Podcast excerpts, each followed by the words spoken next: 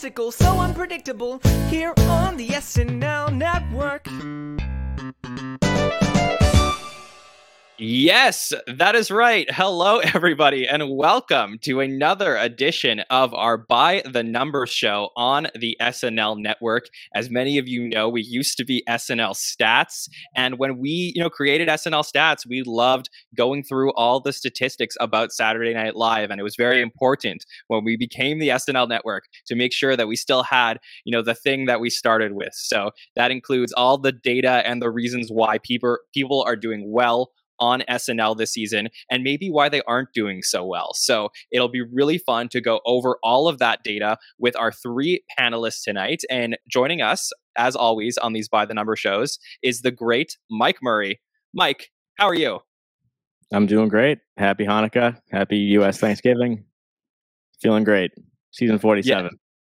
Mike, I have to tell you, it's the first time we've had you on since you are a married man. So I have to say, congratulations. Thank you very much. How is married? How is being married treating you? Great. That's it. yeah, no, it's fine. Yeah, I tell. Hey, look, the listeners. One one of the things, Mike, I have to tell you is that the listeners who have been with us since the beginning, they love Mike Murray. Okay, I get a lot of great compliments about you, Mike. So there's going to be people, there's going to be listeners going to say, "What? Mike got married? I don't know anything about it." So just give everyone the quick synopsis. Tell them anything about your wedding, honeymoon, what's been happening to you since we last spoke to you. Um, I got married uh, on the 16th, so it was the Rami Malek episode. So I did I missed that one. I watched it on the flight to Hawaii, and I did the stats on the flight because it's a long flight. Um, and then the Sudeikis one was the weekend after, and uh, I didn't watch it live because it's airing, you know, at like 5:30 in Hawaii. But then I watched it after. But yeah, um, everyone should go to Maui. It's the best place on earth. Can't wait to go back. Had an awesome wedding. Have an awesome wife. Very lucky. Okay. Good. But I'll, really I'll remain I'll remain mysterious, and people will still love me. I hope. Yes, for sure. Every year we're going to go back for you, the most important day, the anniversary of the Rami Malek episode. That'll be what you'll remember. Yeah. Uh, all right. Uh, joining us as well uh, is the great Nicole Rovine. Nicole, you did not get married since the last time we saw you on the podcast, right? I definitely did not, but thank you so much for asking. Um, I've been pretty busy, pretty not busy, pretty normal, just my usual kind of life. Um, but I'm so excited. This is my favorite show that we do. It's it's and every time we do it, it feels like there's something new to explore, and we're we're going back to our roots, and we're also growing and doing more than we thought possible the last time. So I'm just ecstatic to be here.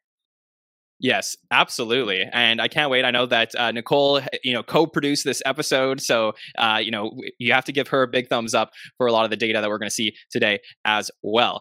And then joining us, this is somebody that I knew would be the perfect fit for the By the Numbers show. It is the great Jamie Burwood from TV show Graphs. Jamie, how are you?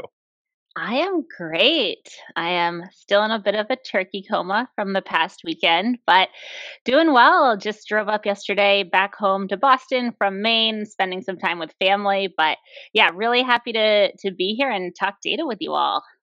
Yes, for sure. And we yeah, I forgot we have two Bostonians, right? With us right now, Mike and Jamie. So that's that's uh two Massachusetts people. So yeah. Jamie, so for people who I know you were on a roundtable with us and people who maybe don't follow you on social media, I mean one of the reasons that we knew we had to have you on the show is because you produce these incredible graphics about TV shows. So can you just tell the listeners, you know, what it is that you do and you know why you are uniquely qualified to talk about the stats of SNL?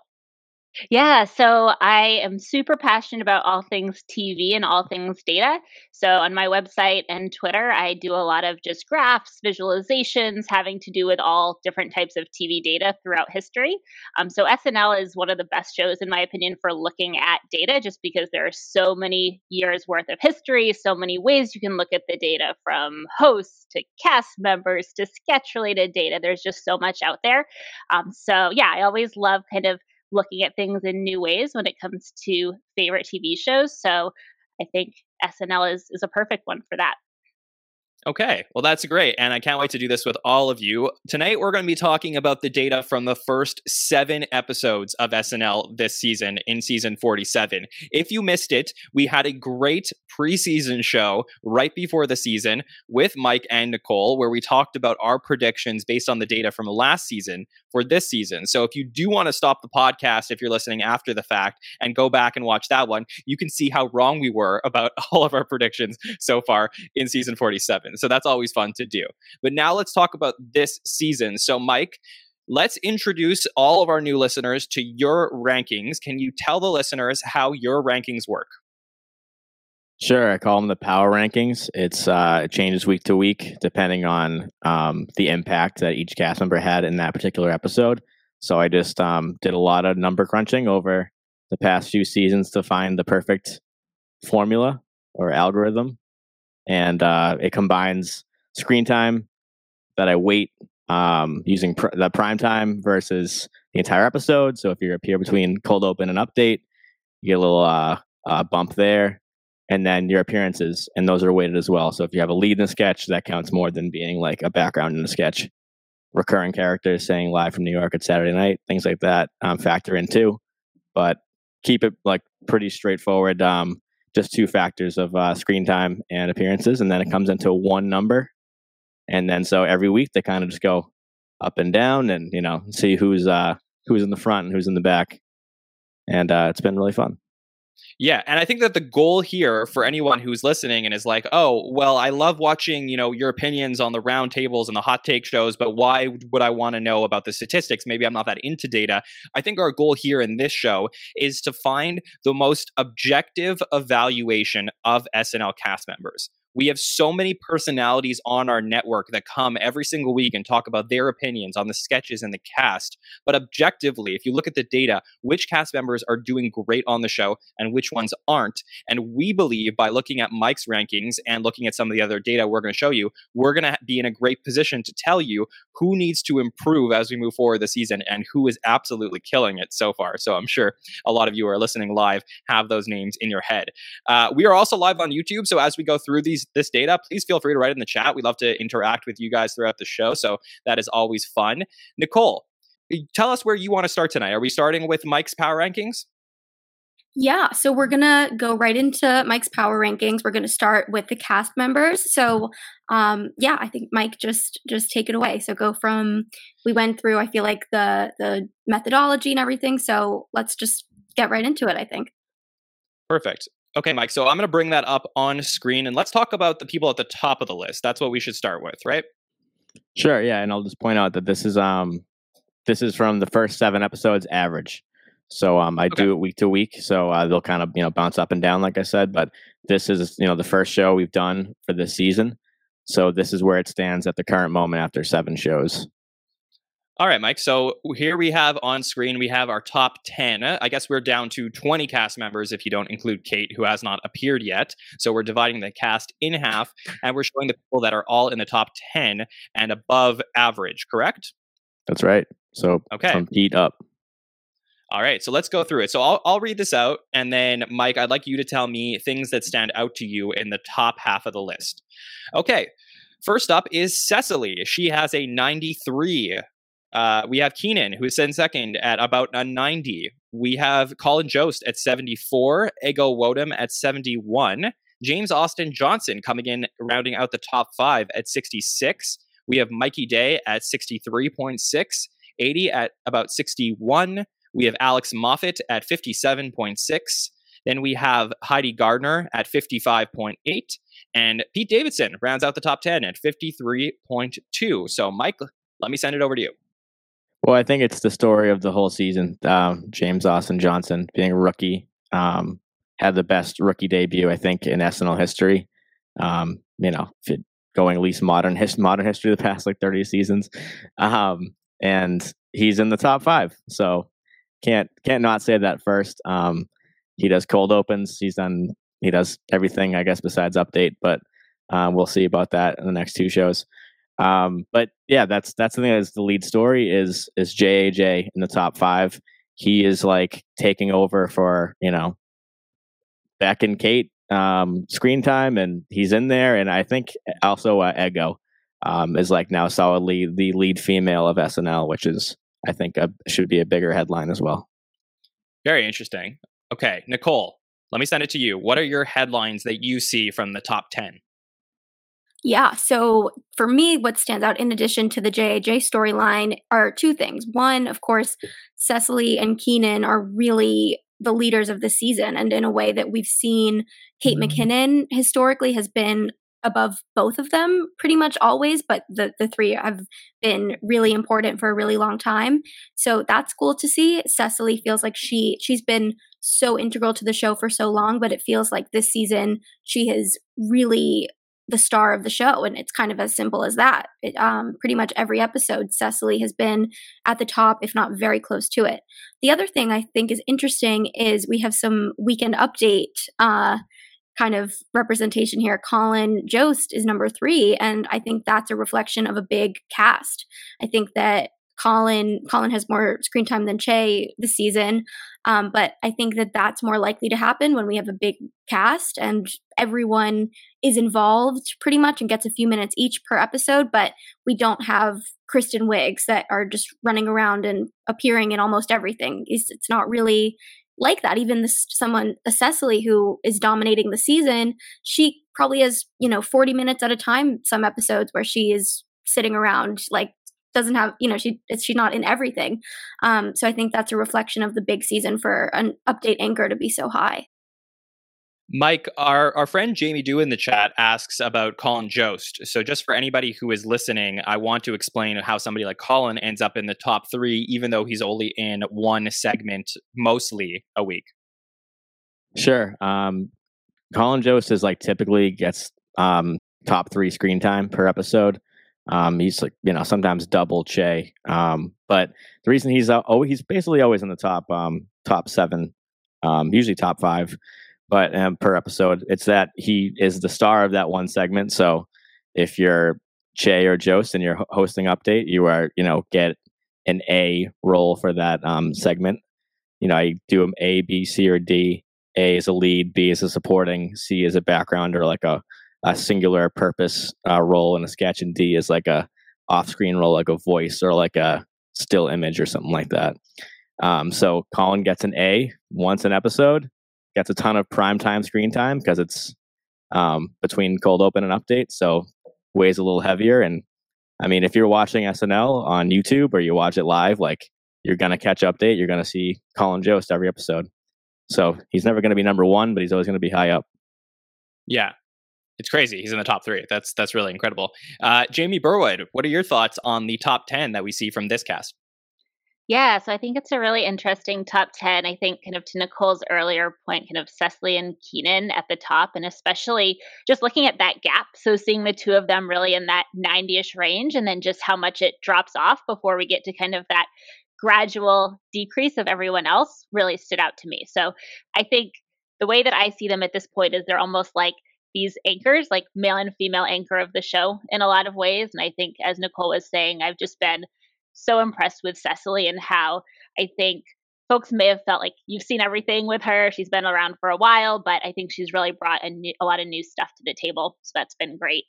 Um, and then even I think just going a little bit further down here. It's it's interesting actually to me to see some of the people that didn't make the top 10. I don't know if we'll talk about this in a bit, but like for me, surprising not to see Bowen here. It looks like he's someone to me who I feel like maybe the lack of screen time may be hurting his rankings, but I think when he is on screen, it's such a, a big, almost like water cooler kind of moment um, that, that he's an interesting one in the context of these rankings.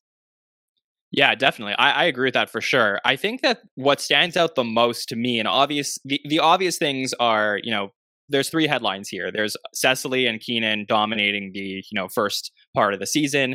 There's JAJ, a rookie with zero expectations. If you, if you, like I said, if you listen to our preseason show, no expectations for JAJ, and all of a sudden, who would have thought uh, about, you know, a couple months later, we're talking about him being in the top five of Mike's power rankings. That's pretty incredible. But the thing that stands out to me the most here is that constantly on our roundtables and our hot takes shows this season, we've been saying how the tone of the show has become very male centric this season. and men have been dominating the season. So, but if you look at these top 10 in the power rankings, actually four of the top 10 are women. And if, if you take Colin Jost out of it, it's really four of nine, right? So it's actually fairly even in the top 10 in terms of women, in terms of their screen time and appearances on the show compared to men. So Nicole, can I go to you on this? I'm curious why subjectively a lot of us would feel like women have not had the strongest voice on the show in season 47, yet if you look at the numbers, we see that they're, you know, it's more even.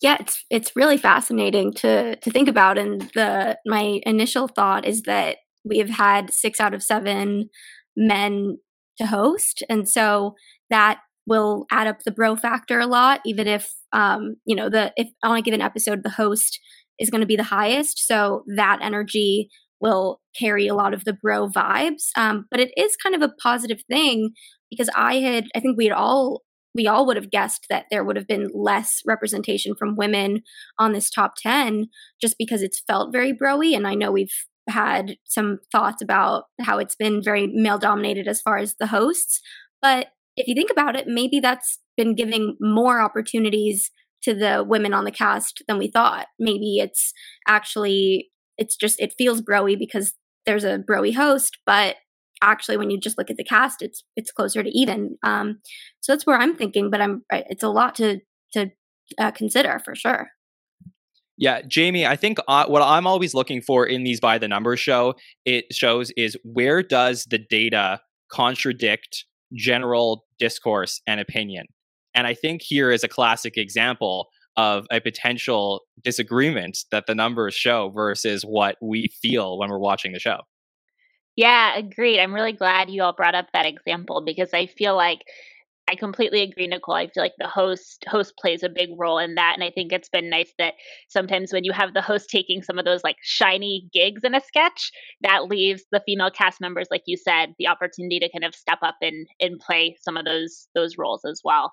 Um, and I think even just looking at like some of the the sketches in humor of the season, I feel like even if they maybe have a little bit of a a broy vibe, I feel like there's also been kind of a universal nature in a lot of the writing. Like I look at even like the men's room sketch as an example where like pretty sure all all dudes in that sketch, but a lot of the things they are talking about, just like awkwardness, are very universal. So I feel like even though there is that kind of broish element, it's interesting how I think there's been a lot of um, just great material that kind of strikes a chord across the board. For sure. And just to recap, I mean, we have Cecily at one, Ego at four, Aidy at seven, and Heidi at nine. So firmly in those in that top 10.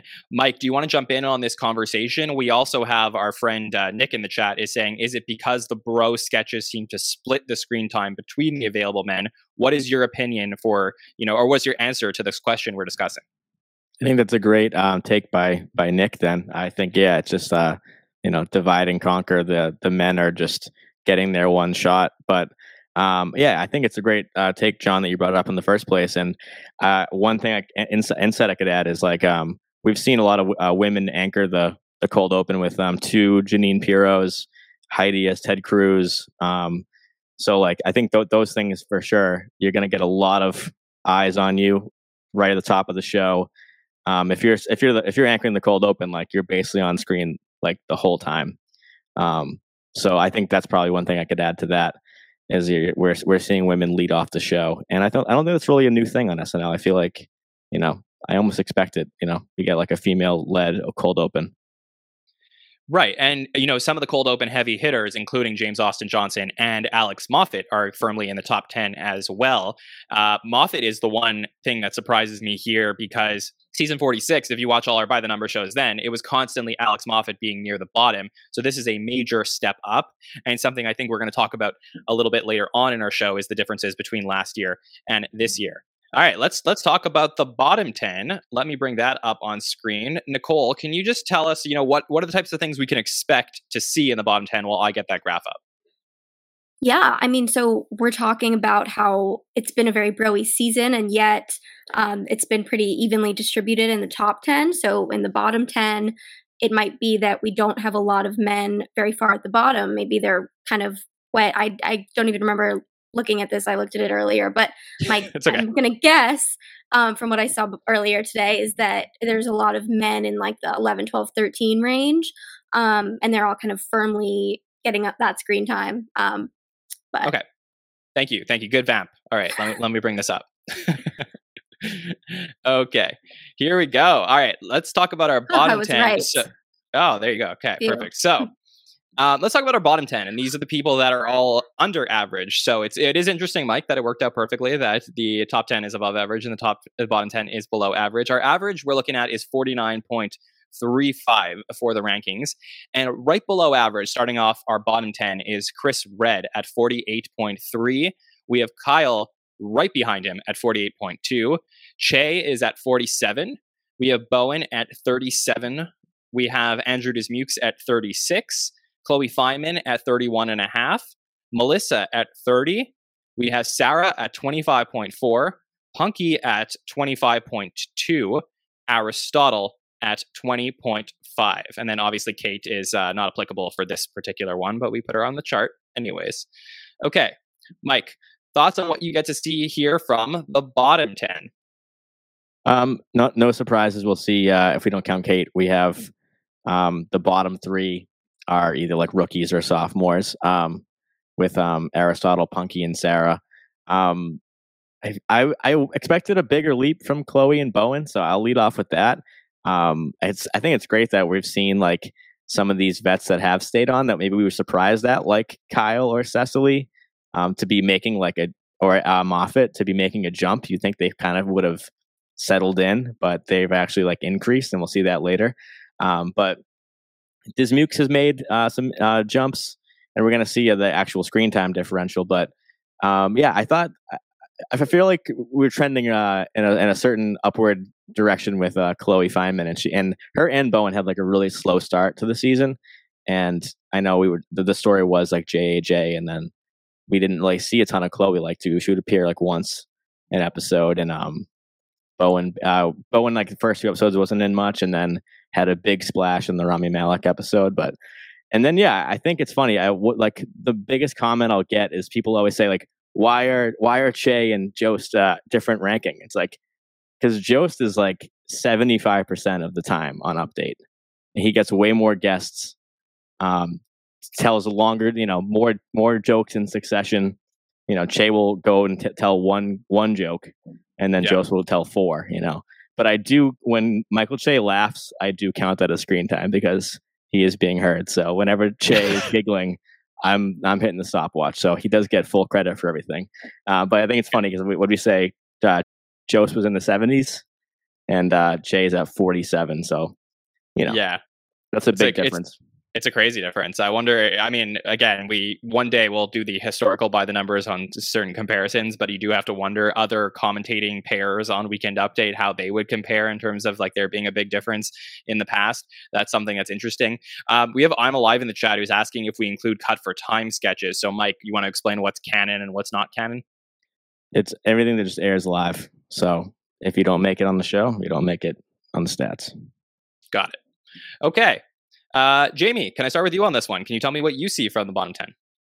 Yeah, so I think this is another one where just kind of almost the like tiers of where people are at kind of stand out to me.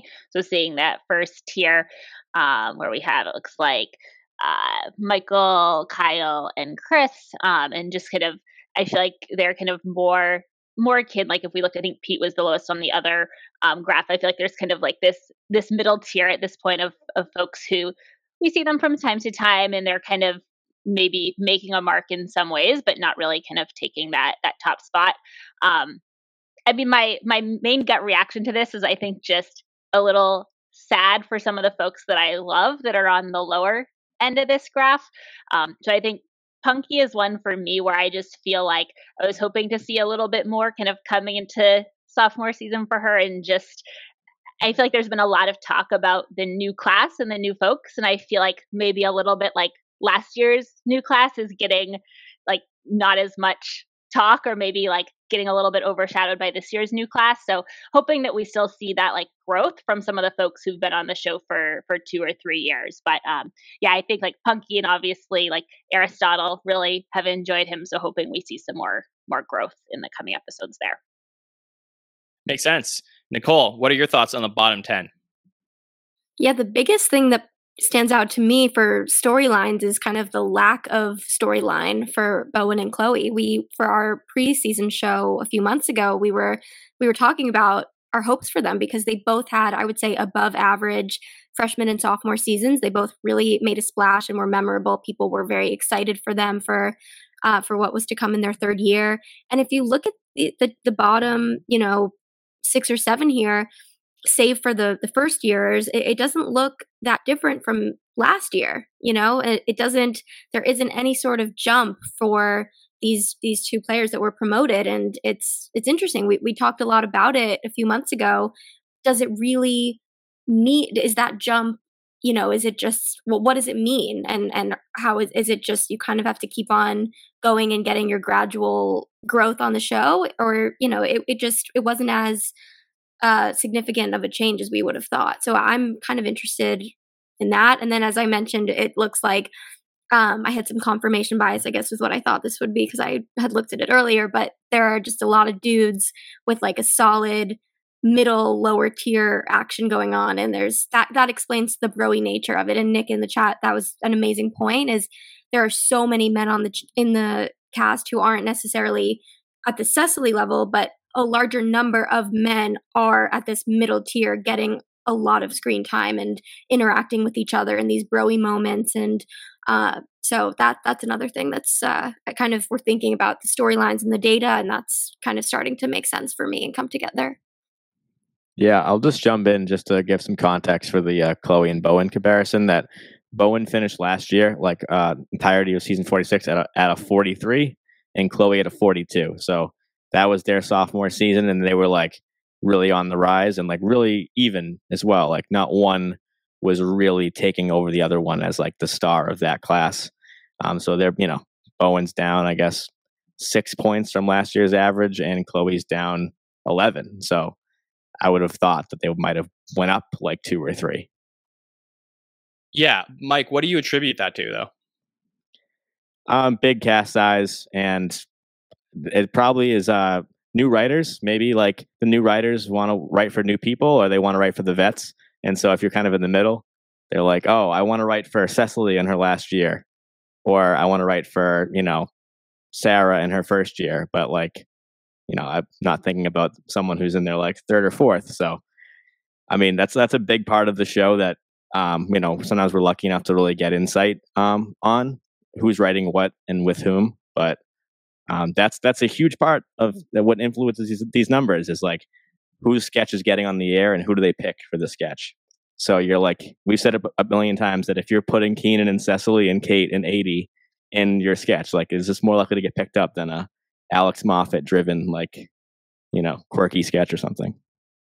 For sure. I think the thing that stands out to me here in the bottom 10 is like, uh, uh, here, I'll tell you what, what I expected. I think that what we're seeing from Aristotle and Sarah is typical first year stuff. Like they're very low on the rankings. They're 20 or 25. My expectation is by the end of the season, they're going to be a little bit further up, but probably near the bottom, typical for a rookie season on SNL.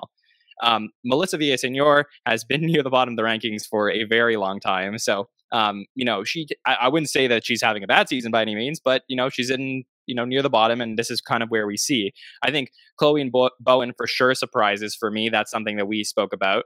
And I think that the, uh, the biggest surprise for me on this list for sure is Punky Johnson at 25.25. I mean, that to me is very crazy. I think that she was brought back for a reason. They let Lauren Holt go prior to the season. So the question is, is like if you're gonna keep Andrew and you're gonna keep Punky, you need to be able to that we need to see that increase in them.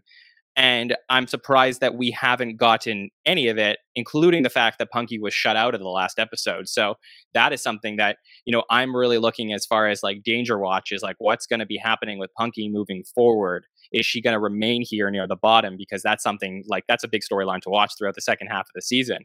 The other thing I'll say is Chris Redd. Uh, I know he's only at 11, so really right near the middle. But Chris Redd has been in a lot of sketches this season, Mike. I think I have if I'm just looking at my data, I think Chris has been in about 23 sketches. So somebody like Heidi, who's a little bit above him, has been in 25. Moffat is a little bit above him, is also been in 23 sketches. So uh, what's interesting for me with Chris is like he's in a lot of sketches, but probably for a short period of time. Is is that right, Mike? Yeah, totally, totally. Like uh, two that come to mind right away when you brought up Chris was uh, the first episode with the um, the testing uh, kit thing with Dismukes and, and uh, Sarah when like he shows up as the mailman for like a line, and then he was like in uh, the uh, Walken and Staten for like two seconds, you know. So uh, that's really the beauty of this singular number is, you know, I get asked a lot like, what the hell do these numbers mean? It's like it's because if you look at two sets of data, they're gonna kind of deceive you. So you see one number, it's going to tell you both sides of the story. That if you're in the background for a while, it's not necessarily better than being the lead for a pre-tape that's only two minutes. Um, so, but yeah, Chris Redd is uh, down ten points, so he's like a negative ten from last season, um, ranking wise. But you know, he's him and Heidi are both you know from the same same class, that Luke Null class. So they're like, you know, they're they're very reliable. They'll be in on everything. Um, yeah, but for sure, yeah, definitely the the limited time for Chris. And yeah, he I, I haven't seen him uh, lead too many. Like he got that Kieran Culkin pre-tape where he was the lead. Yeah, I think that what I have to say is like when I look at your rankings, Mike, anytime we do this, it's the below the 35 range that really scares me for some people. I think that's the number that like I'm always looking at as a number that stands out. And I don't usually count rookies in something that I'm too worried about. So someone like Sarah and Aristotle being a 25 and 20, not really that crazy. But Chloe, Melissa, Punkie, those are the three that it's like, eh, okay, they're 31, 30, and 25. That's that's a little low. So we'll be interesting to see what happens with them um, we did our very first by the numbers show, beginning of season 46, with our friend Andy. Um, he was we were making a lot of uh, sports comparisons, and he said like, "What's?" He asked like, "Mike, what's the Mendoza line of? Where do you want to be?" And uh, definitely to survive, you want to be above 40. But if you're above 60, I feel like that's like if I went back and kept going back, you're like an SNL star. So the fact that like Kate is like north of 100, you know, she's like you know dominates the show. But um, for sure that uh, and uh, Lauren Holt was a 22, so that's her career. You're a, this is 22, so you definitely can't can't rely on uh being, you can't expect to be asked back when you're at 22, I guess. So Punkie, we need, we need you. Yeah. And if you're talking about people above 60 this season, just to remind people, the people above 60 are Aidy, Mikey, JJ, Ego, Colin, Kenan, and Cecily. So those are our, it's the top seven that's above 60 this season. Uh, okay, so up next we have we're going to bring up a chart which will be the differences between season 47 power rankings and season 46 power rankings. So we want to see what has changed between these two seasons. So I will bring that up on screen right now.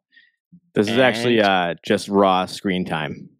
Oh, I'm sorry. Okay, there you go. So, so uh, I know a lot of people. Uh, a lot of people are just like, "Oh, just give me the screen time." So it's like, this is just this is what it is. If you want to know just raw screen time, this is uh average per episode. So, okay. are we seeing are we seeing more of this person this season? or Are we seeing less? That's what you're seeing here on the screen. Perfect. Okay. Thank thank you, Mike. Okay. So we have a bunch of people at the top of the list and we have some bottoms of the list. So let's talk about the people who are in the green. These are the people who have increased in screen time this season. Uh, we have Cecily with almost an 100% uh, screen time increase on average this season. Uh, Alex Moffat is about up about 40%. Kenan's up about 40%. Aidy is about thir- is up 32%. Ego about 30. Punkie is actually up about 23.4%. Andrew Dismukes up 23.4. Melissa up 22.8. And Colin up about 5%. Okay. Uh, Mike, what are people looking at here when they see some names on this list that we were talking about being near the bottom of your rankings, yet they're increasing in average screen time? Well, this is a percentage increase. So if you have a very small um, score to begin with or a total of screen time, you know, and, any little bit is going to be a is going to show up a little a lot more than say if you go from six minutes an episode to like six minutes ten seconds an episode. That's not really a big increase of the of the pie right there. So Cecily and Aidy, you know, they missed time last year, so that's no surprise. But I feel like even the Ego fans were like, "Wow, we're getting a ton of Ego. Like she's the star, the secret MVP, unsung hero of uh, 46." So the fact that it was like almost like a false peak and Ego is continuing to grow, I think is pretty impressive because five minutes an episode is like really high for SNL. When you tell someone that, they're like, oh no, like they must, you know, get 10, 15 minutes each. Like we, we see right now, Cecily, who's the star of the season so far, is getting, you know, six minutes an episode. Kenan six, 637. So like, you know, being on SNL for three minutes a night is like, you're doing your job. Yeah, Mike, do you have the average total? Like, what is the average screen time for an SNL cast member in season 47? In 47, just like eyeballing it, it'd be like, yeah, 248, three. Okay. Interesting. Okay. Uh, Jamie, can you tell me what you're feeling in the green here? Yeah, so I think kind of as folks were saying earlier, I still would have a little bit of danger wa- watch for someone like Punkie. Like I'm not that excited by a, a 15 second increase for her. Um, and same same with Melissa. Um, I would say Kenan is the one that, that stood out to me as being interesting. Someone who I feel like has been so reliable for so long, but still showing such a high percentage increase here. So going from it looks like four minutes uh, 45 seconds in 46 up to uh, six minutes 37 seconds in season 47. So uh, that's that's an interesting one, and I'm curious if folks have any theories around that. If it's just kind of again this like anchoring around some of these like tried and true vets, um, or if there's anything else going on there. Interesting, Mike. You have an opinion on this? Um, yeah, no Kate, no Beck for sure. Um, they were getting tons. They were like number one and two all year last year. So no Kate, no Beck. You get more Cecily and Kenan. So I think that's that's uh that's the answer right there for them. But yeah. Alex Moffat, that's a, that's that's a big story that I don't think no one's talk, no one's talking about that. I mean, we've been talking about how he's in the cold opens, and that's awesome. Um, that helps the power ranking for sure. But like, I no one was seeing him, uh, especially with uh, losing the Biden gig, that he was going to be um, that's a that's a pretty big increase, forty percent for someone who was like maybe fringe. Like, you know, are they going to stay? Are they going to go? Are they? Did they really ever find their like lane in SNL? Um, Alex Moffat is like, I think we talked about that. Maybe Nicole, you can you'll remember if you listen to the show. But like, who's going to take like the dad roles? I don't know if we've had a ton of dad roles yet, but Alex Moffat for sure is uh more than capable. Yeah, we did talk about that. We talked a lot about who was going to absorb the Beck roles, and there are quite a few types of Beck roles, whether it's voiceovers, cold open political figures, dads, husbands, um, plain generic white guys, whatever it is. Uh, he's done a lot, and we had a bunch of different guesses, but I, I think our the short answer to who is absorbing the largest number and type of those roles would would definitely be Alex Moffat, and and it, it's been in this way that's a little um, kind of under the radar. He's he's having a big impact. He's doing a lot in a lot of sketches, having screen time in them. In he's the only person who's been in every cold open so far. JJ was close to to being right there too. I think he's been in six out of seven. So he's been just a very solid under the radar grounding force on the show, which sounds a whole lot like Beck. Mm-hmm. So maybe that's a storyline we're going to look towards. Is is is he a new Beck? And that's so simplistic to to ask, but maybe that's kind of where we're heading.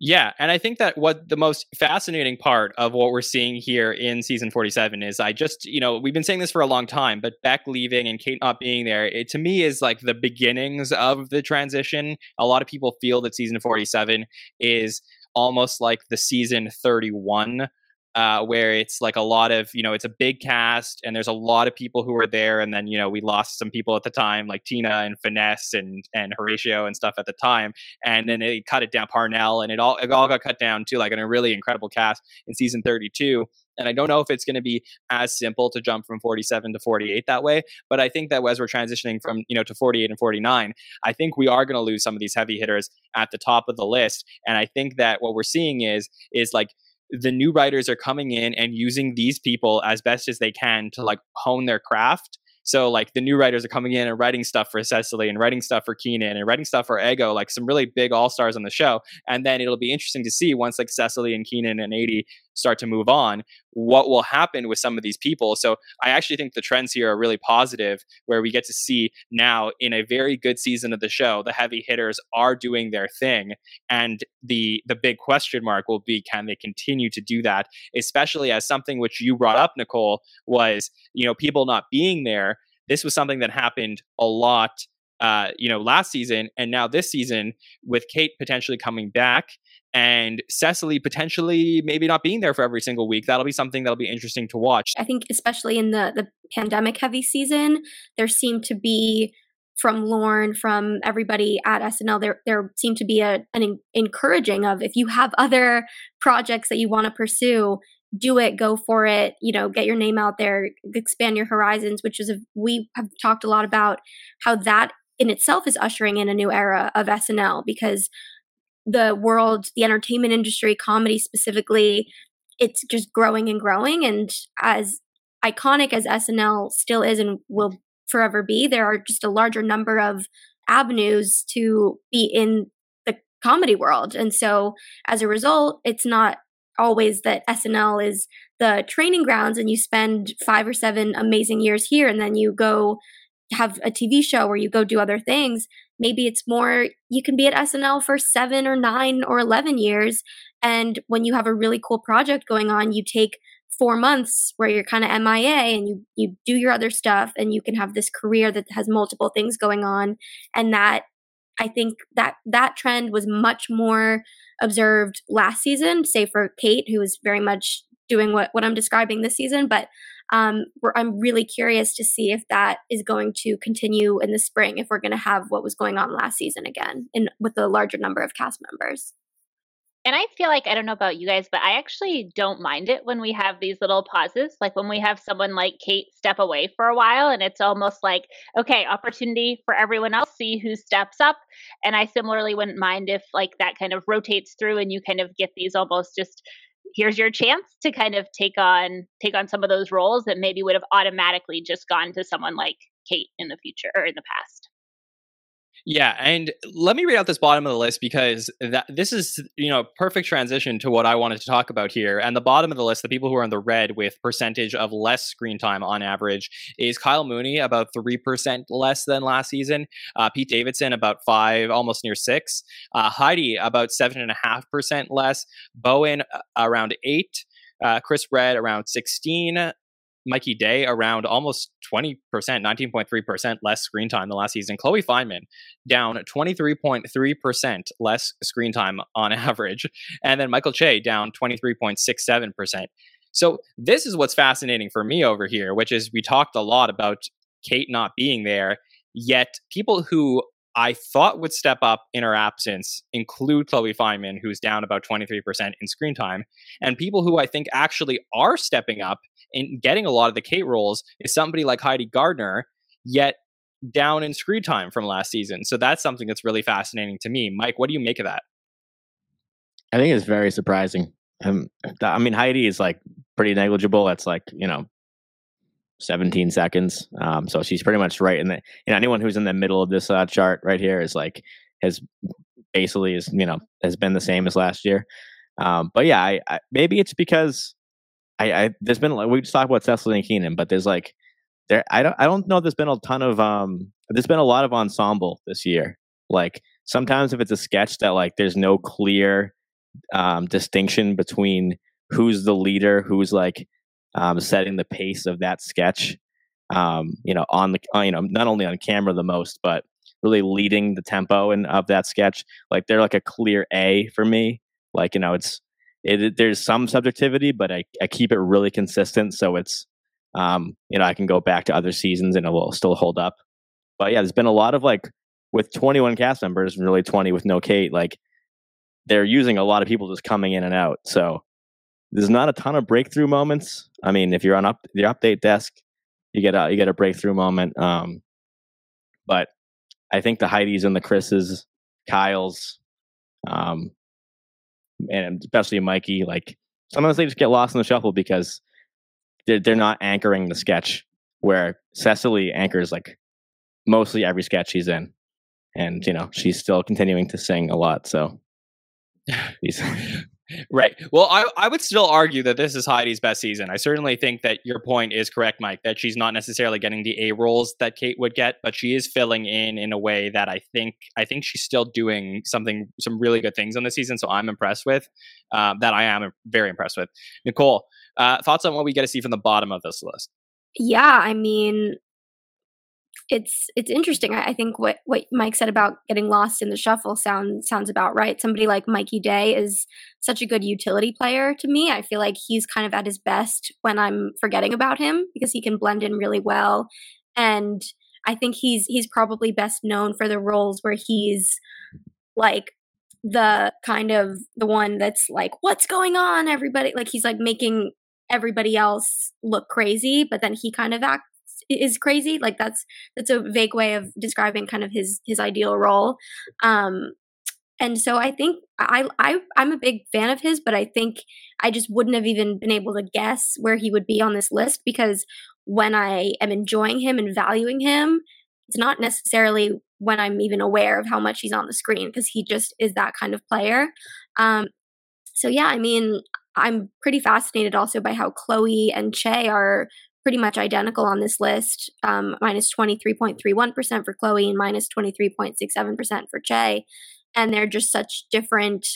Uh, you know, their roles on the show are very different. We've we've talked a lot about um, on different roundtables and things that Chloe is having she has a lot of star power and star momentum outside of the show right now and i think that is being reflected in her roles on the show because she she and pete are occupying a very similar space right now in season 47 is they get a lot of buzzy impressions that are not very long. They they go on the stage for for in a sketch for a couple seconds and they do something that will be in the news or they do a, a coveted coveted impression of somebody very famous um, and then they're not there for much longer except uh, so you know that that's it, it's actually very similar to me.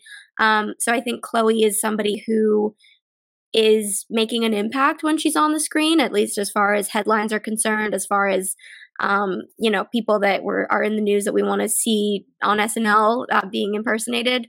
So it's interesting. And then Che is, I don't know. I've one thing I've noticed is is Jost has, I think, for example, the last episode, both of the two um, segments on Update with characters, Kyle and Aidy, both were at the de- desk with Colin, not with Che. And I think they try to kind of do one in one, or if it's three people, two in one. Um, but clearly, that does it happens. It doesn't happen enough for this to be a significant drop, and at least in this season. Yeah, Jamie, what do you think about the bottom of the list? Anything stand out to you?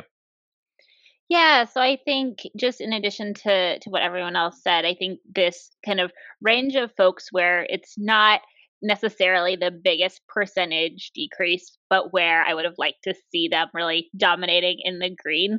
So I know we talked earlier a little bit about Bowen. So again, a drop in maybe you know, 13 or so seconds of screen time isn't too concerning, but someone who I would actually like to see really in the like double digits of the green and kind of more in this like stagnant amount of screen time. Um, but I feel like Bowen and Heidi both are are ones where even though they're not necessarily like seeing that growth. I do feel like anecdotally, when they've appeared this season, there is, like I said earlier, there's there's buzz. I feel like they're they're doing great work. So hopefully that that starts to reflect in some of the numbers as well.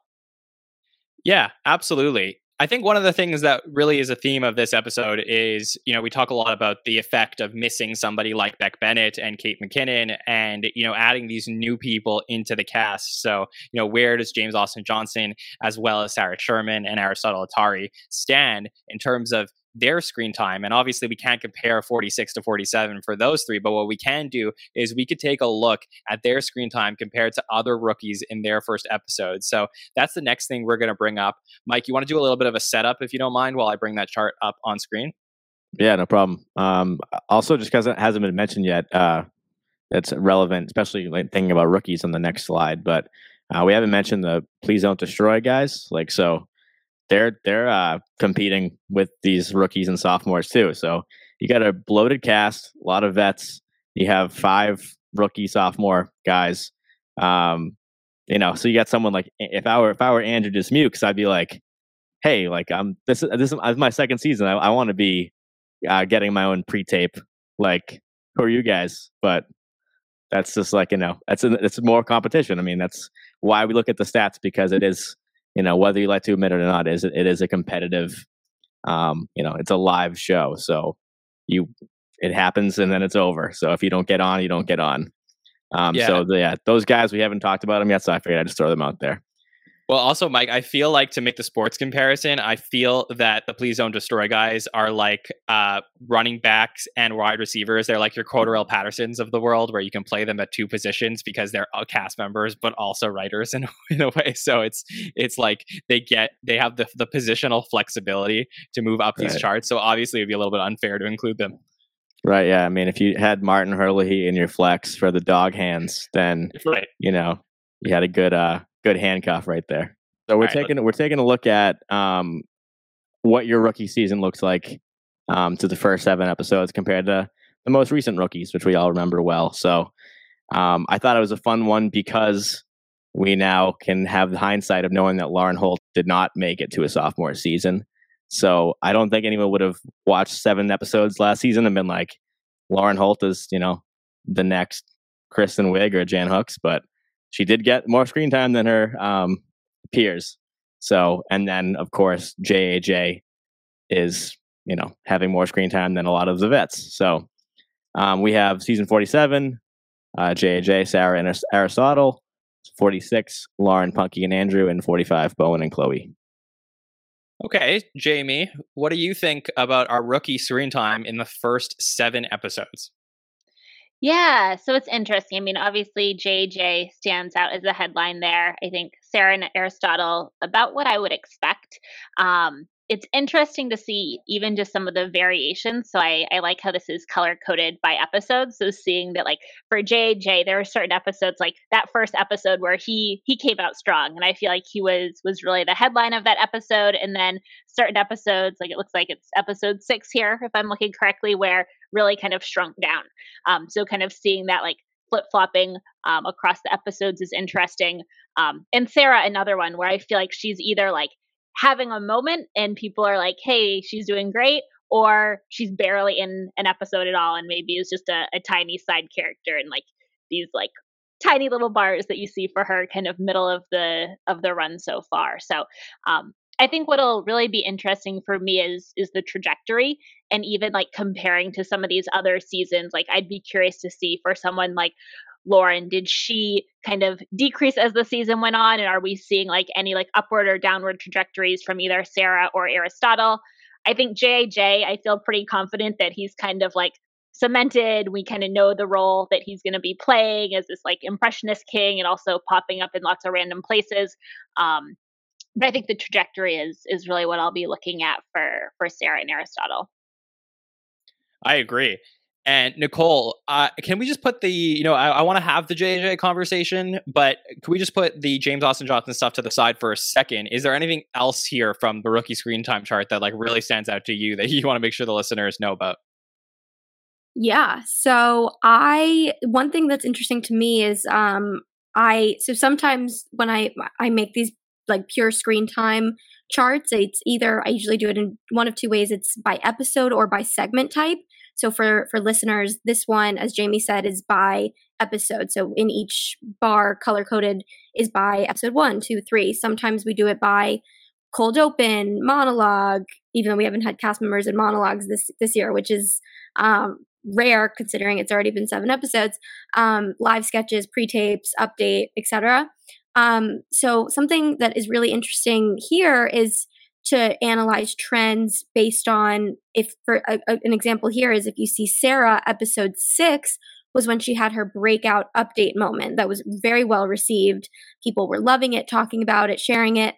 And then you can see the following the the lighter purple if you're if you're watching along um her, the most recent episode number 7 she had another pretty significant jump. And so you can kind of take that trend and say okay her update segment was very well received and all of a sudden when we know she was in four sketches that night which is not um, on this chart but um, she had kind of small but impactful moments in four different sketches across the night. So you can look at that and say, okay, she had a great night, episode six, and now we want to keep on writing her into things. It's not like that episode, she had a bunch of things that were her idea. It's other people had ideas and they said, we want to write Sarah into this. She's going to play this role, that role, that role. And that that is just interesting to to think about and as we keep on going throughout the season it'll be fun to keep on making this and we'll see you know i have a feeling Dismukes is going to sneak up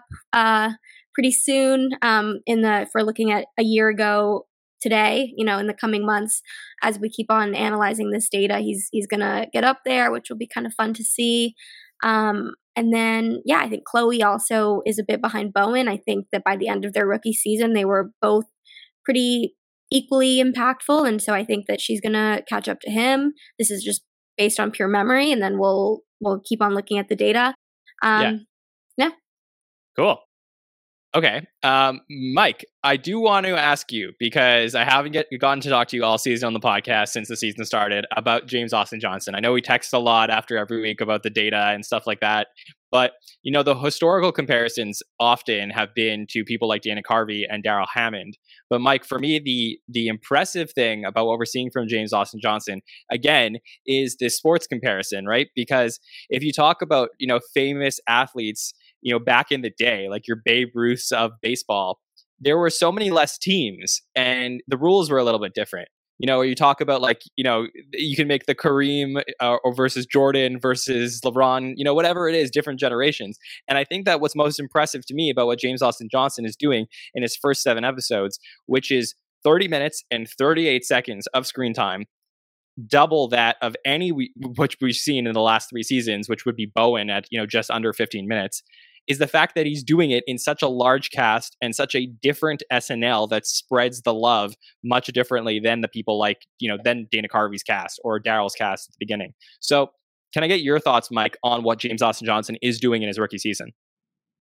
I mean, I think it's it's historic. You know, not to be dramatic, but it, it is if you're into this type of stuff, which present company is. So it's historic. It's uh, you know, never been done before. Maybe, probably not. Um, but also interesting. That great point about the cast size. Uh, also, just side note, last episode, James Austin Johnson passed Lauren Holt's career screen time total. So that's another comparison of like 20 episodes with 20 cast members, seven episodes with 20 cast members. Um, also, I, I, should point out that the uh, this this year's rookies have the benefit of not having an election year. Um, so even though there might be more varied cameos coming in. Like, wait, wait, wait! I have to fight you on this. Uh, I actually think if this was an election year, this would be James Austin Johnson's screen time would be even higher. I don't think so. I mean, I I don't. I think that they wouldn't. I don't know if they'd have James Austin Johnson on stage with Alec Baldwin doing that. I mean, it was such a weird time with you know. But the Jim Carrey thing was like a, a real plan that really wanted to happen, and it happened. Um, and whether we look back on it fondly or with disdain. But um, I, I don't I mean, he's what he's had a couple Bidens and a couple Trumps. So he, I don't know he, if he could do both like like uh, Dana Carvey has done. Um, but anyway, yeah, that's that's that's a big thing because um, you know if you don't have Alec Baldwin coming in and Maya Rudolph coming in every cold open, you get a chance to be in the cold open. Um, but yeah, thirty minutes, thirty eight seconds. That's that's that's crazy. And um, like yeah, Andrew Dismuke's first episode, he uh, played a Buffalo Wild Wings delivery guy. So that was that's much different than being the president, uh, the sitting president. So um, yeah, I think it's but that's a great comparison though of looking back. You know, I if you look back at Belushi and Chevy and Aykroyd, you know, and everyone's a rookie. You know, seven cast members. They, you know, their their second episode with Paul Simon, they just played a B for five seconds. So it's even if you compare it to them, their uh, JAJ is historic. Right. I guess that, that, that episode is obviously a complete outlier outlier in terms of like the show being that's like a, a, a different show if you watch that one. Um, our friend Nick in the chat says JJ has had more screen time in episode one than any of last year's newbies through seven episodes. So yeah, really good point. It, it's insane to me. I totally respect and get where you're coming from, Mike, in terms of like, yeah, maybe this was an election year. They would bring be bringing in outsiders, and they want the reviews, and they would go for the Mayas and the Jim Carreys and stuff like we saw last year to get those headlines and whatever it is that they were pulling for. But I just think that like what we're heading for in season 50 probably with the next election of year um, yeah, I have to think James Austin Johnson is going to be dominating that, Oh, and I think sure. that would be yeah. Yeah. that would be like historic in terms of like what he will end up doing. Um, hopefully, there won't be JJ fatigue by then, but uh, we will see.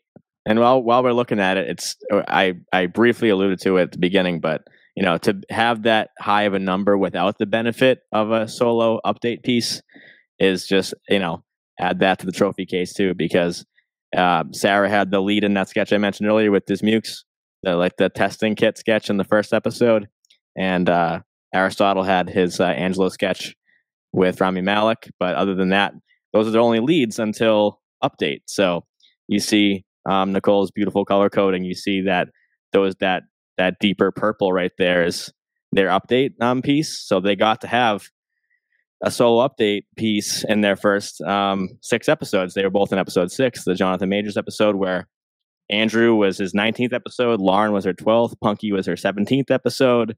So they, you know, they had a they had to wait their turn through a whole election cycle, a COVID year, and they got one each. You know, Dismukes almost went the whole season without one. Uh, people like Beck Bennett, you know, waited 75 episodes before they got an update. Um, so obviously didn't affect his trajectory. But I just want to bring that up because if Aristotle and Sarah didn't have those pieces, they would be, you know, down where the Punkie and Andrews are of last year. Okay, I have a question. If last year was not an election year, is Lauren Holt still on the cast today? In what in what way? If how would uh, by, like playing Karen Pence? No, I'm saying like if she, uh, you said that the rookie class last year was affected by it being an election year. So I'm asking you if you think that this could have partially contributed to her not being here for season 47. Oh, it contributed because we're talking about the first seven episodes, and the elections are in the fall. So you know that those first episodes, one through six, those right in a row, were all you know election, and then culminating with the Chappelle um, election night one um, when the election was called. Uh, I I think she would still be um, wouldn't be back to answer your question, Jon, because um, Aidy Cecily and Kate came back. So I think when they told Lauren we're back, Lauren was told you're not. Yeah. Okay. That makes sense. All right. So let's keep going. Let's talk about what we have coming up next. And we talked about a lot of stuff about the cast, which we're going to continue to do all season long. But uh, we are going to talk about the hosts. So let's talk about what we've seen in our first seven hosts of the season. And that is our next section coming up. So, Mike, we actually haven't heard from you all season in terms of the host. Do you have a particular favorite host? I, I thought part of my mystique was that I don't give my own opinions on the show. Oh, okay. Is that it? All right. Well, just tell, tell me a host that stood out to you. Um, Jason for sure. Um, I, I thought going. We we talked about the first four um, hosts when we were last together, Jon and Nicole. Um, so we didn't know about the last three. So we've had seven seven new hosts, but you know Jason, not a new host, but first time host. Um, so yeah, he, I mean he's probably my favorite show. Um, dominated that episode. We're gonna see in a second. Um, and then yeah, I, I I don't remember what we predicted what their scores would be. They were about to see. But uh, I was, I think we were least excited for Rami Malek, and then when you guys had your live show, everyone's like, "Oh, Rami Malek, that's cool." But like, I thought he was like great. Like that was a fun episode, and he did like what was asked of him. Where like, you know, some of the other the last couple episodes were a little boring. Yeah. Okay. All right, bringing it up on screen so we can talk objectively. uh, let's let's do it. Okay, so we have our power rankings for our first seven hosts of the season, and this is just interesting if you're watching this and you get to see the chart, which is our average for hosts this season in terms of power rankings is about two fifty five point thirty six. Okay, let's start from the bottom. Let's let's let's do this in a different way. Okay, so bottom of the list is uh, Simu Liu, who is at 167.84. Jonathan Majors at 186.98. We have Rami Malek in fifth place at 217.07. Now we're getting close to the average. We have Kieran Culkin just under average at 245.99. Owen Wilson at 247.44. Then we go above average to Kim Kardashian West at 257.65. And then somebody who broke the chart and bro- broke Mike's power rankings is Jason Sudeikis at 464.52. So, Mike, I'll leave it to you. I just I included the average bar because I like to you know keep my aesthetic consistent, but I just thought it was like funny just because you know the average is kind of meaningless when you have the highest power ranking score in the history of me doing this um, with 464. So um, actually, oh, with the exception of the bottom two, those are pretty pretty like down down the middle scores. So they're definitely not below average uh, whatsoever. Um, Kim's is actually really high. That's a really high score for a host. Um, but yeah, J- Jason's is still like double that, um, almost double like the second place. Um, so that that I just had to include that because it's like, well, it's one, it's one, and then it's uh, six um, after that. Do you have the highest host power ranking score from last season available? Um, yeah, it was it was Maya Rudolph. Okay, what was that score? Do you know it? Um, I think it was three twenty. Okay, something. Yeah, I can I can pull it up. Yeah, if you want to pull that up, I'll, I'll head I'll Yeah. head over to Nicole for her thoughts Cool. on the uh, the host power rankings. Nicole, what do you think? It's just so funny. I'm happy that that you included the average Mike in this because it's it's so funny that Kim is like 2 points above the average. So she's like, okay, there are two people above the average, but Kim is 2 points above it and then Jason is 210 points above it. It's just it's crazy. And I think that this it just is a testament to to Jason and the fact that him hosting was such a long time coming. This this wasn't a a host, a former cast member hosting to have a just a warm vibe and to make everything run smoothly and to kind of contribute wherever was needed, wherever was was helpful. It was a former cast member who did not have a ceremonious end to his run on the show, who has blown up in the last year with a massive hit show. After you know a year a year prior he was the butt of a lot of jokes about his personal life. He maybe still is the butt of those jokes but he's also arguably the, the biggest tv star of the moment. Um, so for him to come in here after years and years of so many people wanting him to host and now here he is and he's just going to take up every possible role we could have ever thought that he would have. He was in the cold open and had a pivotal key role there. He was on update. He was playing just all across the board in in other sketches uh, all all over the place. Um it's just you know how how how many hosts have been in the cold open and had an update segment and been all over everything else. It's it's like one of a kind and it's deserved and you know we're all like we want jason to host again we want jason to host again and of course i do but i also kind of like how it was of this really big beautiful homecoming that it's it felt like kind of an underdog story of we've been rooting for this for so long everybody in the snl community has wanted this justice for so long and now we get it and it's going to be like justice on on like a perfect platter and he's like all right i'm i'm doing my thing i'm going to remind everybody how amazing I am, and then like I got to fly to London and like be busy and, and do a lot of stuff and make a lot of money and be really famous and successful. So good, good for Jason. This was everything it should have been for him. Yeah, the two people leading the screen time power rankings is uh, Justice Jeanine and Justice for Jason. So that's what we get to see here. Uh, Jamie, what were your thoughts on the power rankings in our top seven? Yeah, so this is interesting. I'd be curious to see kind of like where that average bar would lie, like if the Jason Sudeikis episode didn't happen or if it was later in the season. I think from my perspective, I felt like there was really this solid kind of middle to upper group of hosts where I felt like they were appearing in a lot of sketches. I feel like playing quality roles. Um, I think for me in particular, like Kieran, Owen, Rami, like that that trio um, was kind of a little bit similar, and so it's it's cool to see them kind of landing in a roughly similar spot here in the power rankings. Um, so yeah, and and I think Kim is an interesting one. So for her her to be number two on this list, I think. Um, definitely makes sense. I think people at the start of her episode weren't really sure what kind of role she would play, kind of how active she would be across the episode, and she, I think, really blew some people away with with the role that she ended up playing. So, so definitely not to not surprised to see her in the number two slot behind Jason. Yeah, I, think for me, the most surprising person on this list and where they are ranked in terms of the power rankings is uh, Rami Malek in fifth place. I think people, you know, there's a lot of people have this as the number one episode of the season. It, it was a lot of their favorites, and Rami definitely felt like he was a large part of that episode. I think I can argue that Jonathan Majors and um, and Simu Liu, I can make sense for them being near the bottom. Even Kieran Culkin, who the episode was great, but probably uh, wasn't as a big part of the reason why.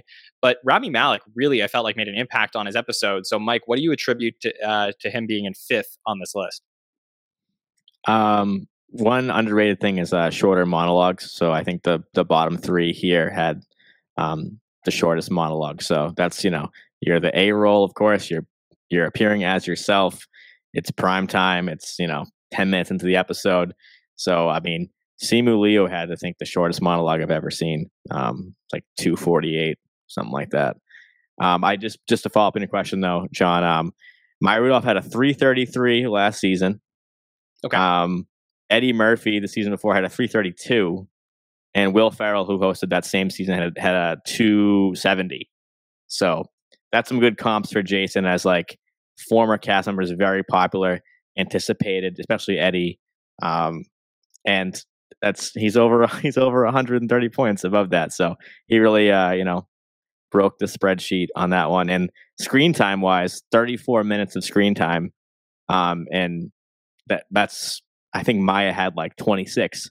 So he had like eight more minutes of screen time than my record breaker before. Yeah. And it still didn't feel like enough yeah, I'm. So, I mean, he, he was also the only update guest. I mean, it was just on the camera the whole time. Yes, for sure.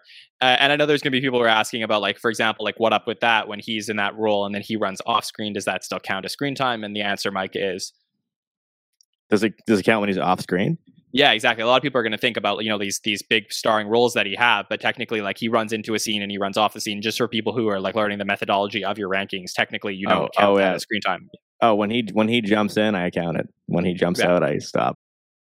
Okay. Perfect. Yeah, I mean, this is just uh, this is really fascinating for me. It's always interesting to see how people, you know, one of the questions we had on, you know, our last patron feedback show was where people rank these episodes, and it's interesting by comparison to talk about, you know, how people feel subjectively about it versus where the host actually stands in terms of impact on the show. And Kim Kardashian West being in second place totally makes sense, despite many people not necessarily feeling that episode. Uh, they she still had a major impact and was all over the tone of that show. So the top two to me completely makes sense over here. Big questions about where the you know the Billie Eilish and Paul Rudd will stand and you know where they will fit in this top 7. So I think that's one of the things we should do to wrap is we should talk about where Billie and Paul will fit in the top 7. So Jamie, can I start with you here? Can you tell me if you had to slot them in based on predictions, where are you putting uh, Billie Eilish and where are you going to put Paul Rudd? Yeah, so I guess I'll start with Paul and I would say I would expect or maybe hope him to be top three if we add him in here. So maybe a bit above Kim or a little bit below, but I would expect him to kind of come on and like make a presence. I think, especially like fifth time hosting and just kind of a little bit of press around that. Um, would expect him to to do pretty well in the power rankings. I think Billie Eilish is the question mark for me. Like, I think this one is literally like throwing a dart at a board because I really do not have a pulse on like what the tone of her episode is going to be. Um, I don't know her that well, like as a presence or performer. So I think it's a, a big question mark for me.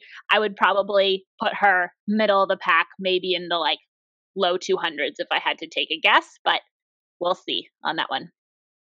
Yeah, I mean, the interesting part is that I think Billie hosting on her own uh, just as the host, probably could end up being a low 200s. But the fact that she's also going to get screen time for being the musical guest, right, Mike? Is that is that how that works, or do we count that? We don't count it. Um, okay. Because you know, not every host could could pull that off, do double duty. So when we do the rankings, we don't count that. Okay, yeah, just want to double check that. So that makes sense. So yeah, Jamie, I, I see your point on that for sure. I think Nick Jonas was uh, last uh, last season for hosts. So just for context, he was he did the only host last year who did double duty. So um, Nick Jonas was like 20th of 20 last year. Um, and obviously, if I we counted that screen time, it would be different. But it's like kind of like the one the one difference. Um, but Harry Styles and Chance the Rapper had like really really high scores without their their uh, musical performances. So I, I think I think Billie Eilish will be similar to Nick Jonas. Nick Jonas was at 194, 195. So I, I'd see Billie Eilish being like, you know, I'll say uh, 220. So just double checking. So uh, you said that Nick Jonas was the l- lowest host from last season, and he got a 195. But we do have Jonathan Majors and Simu Liu here, both under Nick Jonas from last season. So they're the lowest from the last two seasons, correct? Yeah, um, Simu is the lowest uh, score I've ever seen, other than the at-home episodes hosted by Tom Hanks and Kristen Wiig. That's interesting. So that really goes into what you know the conversation was last week on the roundtable, which was that Simu was playing like a lot of bit roles throughout the night. And uh, Nicole, I know we were talking on the Hot Take Show that night, and we, we said we'd love to see Simu in that. You know, when what he was doing, he really blended in well. So um, interesting perspective. Let me get your thoughts as well as where you would slot in Billie Eilish and Paul Rudd. Yeah, I'm surprised. I would have put Kieran, Jonathan, and Simu, our November hosts, in a bit more of a of a trio. I, I would have. I'm, I'm honestly shocked that Kieran is really like in a. He's he's not the average, thanks to Jason. So Jason affected the average, but you know, if Jason were like a little bit more in line with everyone, Kieran feels like the kind of middle, um, and he is in the middle. So for me, the Kieran episode was fantastic. But in, when you're comparing that episode and Simu's episode, for me, Simu made much more of an impact on his episode than Kieran did. And as you said, Jon, that was through bit roles pretty much. But I felt like he was, he felt like, he felt the most like a cast member, I would say, out of everyone on this list. Jason, it, he didn't feel like a cast member because it just felt like a victory lap for him as he deserved. Didn't feel like he was just blending in like anybody else.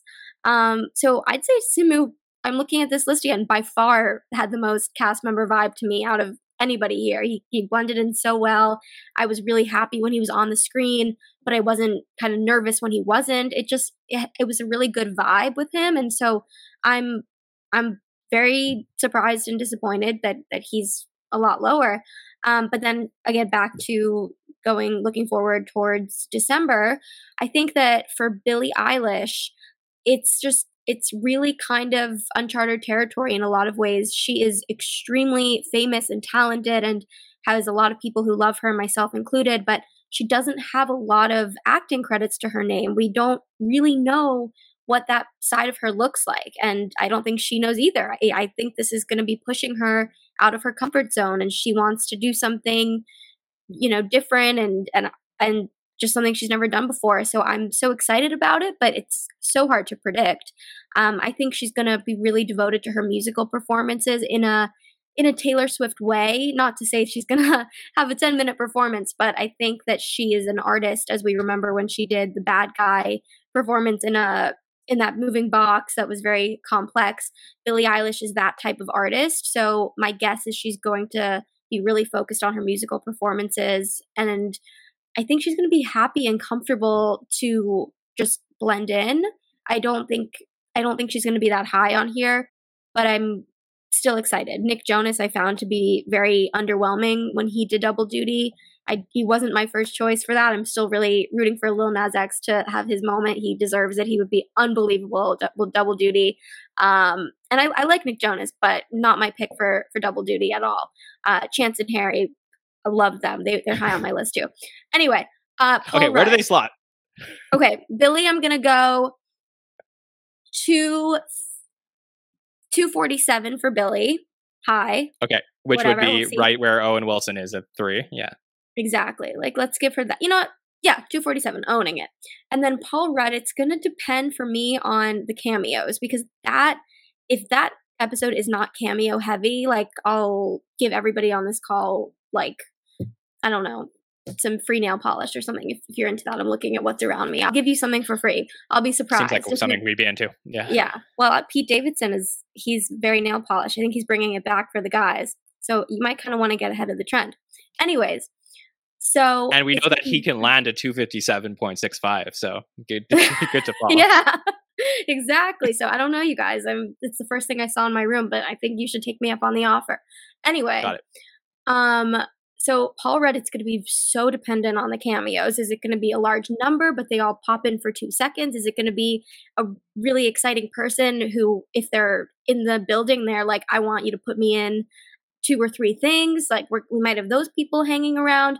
Paul Rudd is a humble guy. He's the sexiest man alive, but he's also and it's his fifth time, but he's also so chill and I I think that if he wants it to not be so about him, it's not going to be. With that said, he's still going to be high. So I'm going to give him uh 252. Okay. that, that was not very far from Billie Eilish. You gave Billie Eilish a 247 and you gave Paul Rudd a 252. I know. I had to own the 247. I regret it. Give me give her a, a 221 for me. Billie 221. Really? Just all over there with your taste. I'm all over because we don't know. But give her give her bring her down for me. Billie, go to go go 223 for Billie. go 251 for Paul. Got it. That's okay. It. Understood. Mike. where where are you slotting in Billie and Paul in this? Um, I think Paul probably. Yeah, I mean, I was gonna say this. I was gonna say the same point as Nicole about ca- uh, cameos. You know, they do a five timer sketch um, in the in the monologue um, and take time away from him. You know, and diluting that. Um, if you know, just the, the Christmas um, atmosphere. You know, Jimmy Fallon might pop up. I don't know, something like that. But uh, so that that could. But no one's touching Jason's score, so that's that's I can safely um, predict that. Uh, but so I, I, I would think he would be, still be at uh, number two. But um, Billie will have the the thing that Kim had and J Lo had in season forty five, where like I just feel like she's gonna play herself in a in a sketch, um, and you know be the star of the sketch, and it's gonna be about Billie Eilish. Um, but I I don't think they're gonna ask so much of her. I mean, obviously doing double duty is a lot. Um, especially she's you know young to do it. I think only older than Ariana Grande and maybe Taylor.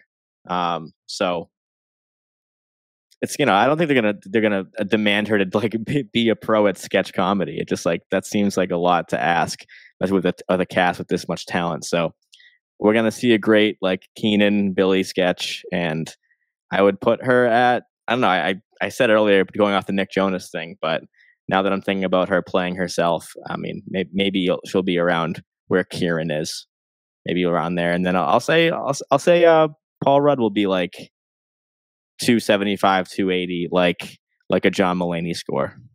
Yeah, that's fair. Uh, yeah, I'm gonna put, uh, I'm gonna put Paul Rudd in its second place. I think right between Kim and Jason, and I'll put Billie Eilish right below Rami Malek between uh, Rami Malek and Jonathan Majors. I think I think that's what we're looking at. Uh, fun question from the chat as we uh, head towards wrapping. This is our, from our friend uh, Nick. He says, uh, "Question for the panel: Any guesses t- as to who will intro Billie as a musical guest?" And Mike, actually, people don't know this, but we do count that as screen time when a cast member introduces a musical guest, right? Right. Yeah, like how Kevin Jonas introduced his brother. So um, my, my my guess is Billie and Finneas, Billie and Finneas's mom. Okay, okay. My my guess is Finneas for the first one, and uh, Kate McKinnon for the second one. That's my that's my guess.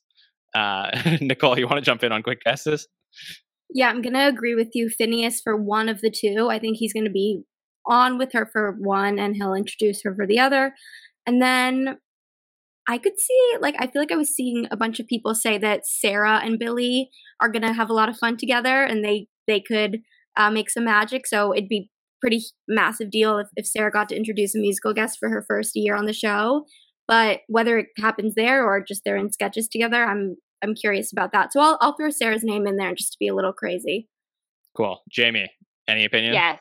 So I think agree on the first. I think um if I had to guess for like a cast member, geez, maybe like maybe one of the new folks. I could see like Aristotle or Sarah just like saying, "Hey, here you guys, like opportunity." Um, but other than that, we'll we'll see. I guess I have I have no real pulse on how that will go, but but curious to see yeah, it'll be really, really fun to get to talk about those two episodes coming up. And then we'll be back for another By the Number show uh, right at the beginning of the new year where we'll talk about, you know, the first half of the season a little bit more.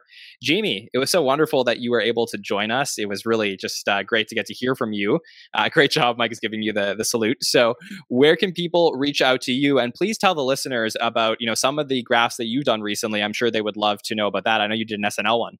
Yeah, for sure. Um, so you can follow me on Twitter, Instagram at TV Show Graphs, or you can check out some of the graphs I've done at tvshowgraphs.com. Um, so I did a few impression related graphs recently, which uh, you should be able to see on both the website and Twitter, just focusing on SNL presidential impressions over the years. So, focusing on every president that's kind of overlapped with the run of SNL and kind of the different uh, portrayals over the years. Uh, so, some interesting data there. Um, and then I'm working right now on taking a look at some data around uh, viewership of current sketches. So, something that I'd be interested to talk to all of you guys about at some point. But um, looking at just kind of what some of the sketches are that have made a made a stir on YouTube so far. Um, one just like interesting factoid that I'll leave you with. So um, I like to look at the like ratio. So like looking at the number of views and the number of likes. And anytime there's been a PDD sketch on so far this season, it's had the highest like ratio of any sketch on the episode. So not always the highest viewership, but it's getting a lot of traction. So that was was a fun fact for me, and curious to see what else some of that data uncovers. So stay tuned for some more on that. Yeah, that that is fascinating, and you can follow Jamie at TV Show Graphs to make sure to check out all of that stuff. And I know that YouTube is, I think they're getting rid of the dislike. So they uh, did. I, it's gone. I'm so mad. Like you can look at the like ratio. We're okay like, with it. Yeah. yeah. No more dislike data for better for worse. Yeah, yeah. No more people disliking our videos. Um, okay. uh, Nicole, thank you for all the hard work you did on this episode of uh, By the Number Show. I really appreciate everything you did. So, where can people reach out to you? It was my pleasure. I love the show. I also have to give one more shout out to Jamie because you also something else I love that you do is um, you have a lot of really fun questions on Twitter. Like I feel like I'm very, I just enjoy interacting with with the questions you ask, and then everybody else in your comments. And um, they're always like very wholesome and nostalgic, but also very data focused at the same time. Like you got me thinking about Full House and my childhood, and it was like it was great. So I love like where where your Twitter takes me on a personal level. So definitely everybody go follow Jamie. It's it's great. Um, and then as for me. Uh, you can follow me on Instagram and Twitter at Nicole Rovine. I, I waver on my personal TikTok. I, I kind of hang out there a little bit, um, but I'm very active on Instagram and Twitter on my personal. And then, obviously, as always, follow us at the SNL Network on Instagram and Twitter and TikTok. I've been experimenting a lot, you guys. It's like, it's just it's, we're having a lot of fun over there. So definitely go over and see what's happening because it's it's fun. We're experimenting. Definitely. And Mike, if people want to check out more of the data that you come up with every single week, uh, where can they see that? And just thank you for everything that you've done for the By the Number Show. Anytime, Jon. You know that. Um, it's fun. Uh, you can follow me Instagram or Twitter at at SNL Mike Murray. So everything I do, I, I, I'll, post there. I just uh, joined Instagram, so I'm trying to find a creative way to uh, put the, put the stuff up there. Yeah, because yeah, but the charts are too big. Sometimes they distort and they don't look great. But I'm I'm, I'm figuring it out. But um, yeah, I'll I'll definitely be. Um, I held on to these these numbers in anticipation of this show, but I'll, I'll be posting everything else um, about the these last seven shows, and I have I have tons of tons of graphs and tons of data we didn't talk about. So awesome. that would be for next time. Okay, thanks, Mike. And let's talk about let's talk about what's coming up this week on the SNL network. So tonight we had our By the Number show, and in case you're catching it just at the end, you can go back. That's available for replay on YouTube as well as Apple Podcasts, Spotify, and wherever you listen to your podcasts. If you want to join us on Wednesday, and uh, I just preface this by saying, uh, you know, we book these shows and we hope they happen, but we're going to announce it. And, and I, you know, looks like it's a go. So I will announce that on Wednesday, December 1st, around five o'clock, we're going to have our second edition of SNL Stories. And this is a new podcast we are doing on the network where we get to interview alumni from Saturday Night Live, whether they're former cast members or writers or producers at the show. Lots of different people we will have throughout the season this year. And joining us this Wednesday is Dean Edwards, a former cast member of SNL. He was there from 2001 to 2003. His rookie class that he came in with was Amy Poehler, Seth Meyers, Jeff Richards, a really fun rookie class and coming in, you know, right at a very interesting time his first episode was right after 9 11. So, you know, that was a very historical episode. He was there when there was, uh, I think, an anthrax scare in that that building. I mean, that season was just insane with lots of behind the scenes moments. So we're going to talk to Dean Edwards about all that stuff on Wednesday. And the way that those shows work is we have our regular panel interviewing Dean. And then if you are a patron of the SNL network, we will send you a link and you can call in and ask Dean a question. So we'll bring you up on screen and you don't have to come on with video. You can come on with just your audio if you feel more comfortable with that. And you can ask Dean a question live on the show. So that is a great perk of being a patron of the SNL network. You can find our patron program at patreon.com slash the SNL network. Then, in one week from tonight, on Monday, December 6th, join us right back here for our next Superfan Takeover. And that is a really fun show where the Superfans get together and talk about great moments in the history of SNL. And this time, they're going to be talking about the best SNL holiday moments. So I know we have our holiday special every single year where we see Christmas and Hanukkah moments on SNL. And it'll be fun to talk through maybe some underrated ones that people don't get to see in those specials. And people like, you know, Bill Kenny, who watched the show every year, every weekend for 35 years will bring up and talk about and fight for their sketches and talk about why they are the best SNL holiday moments. So join us in one week's time for that as we make our way towards our December shows.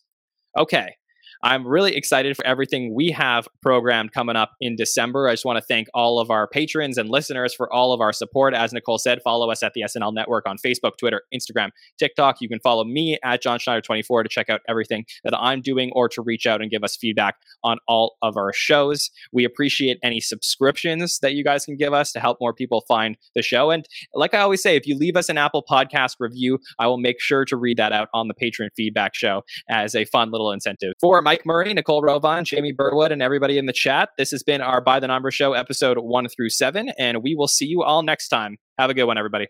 Here on SNL.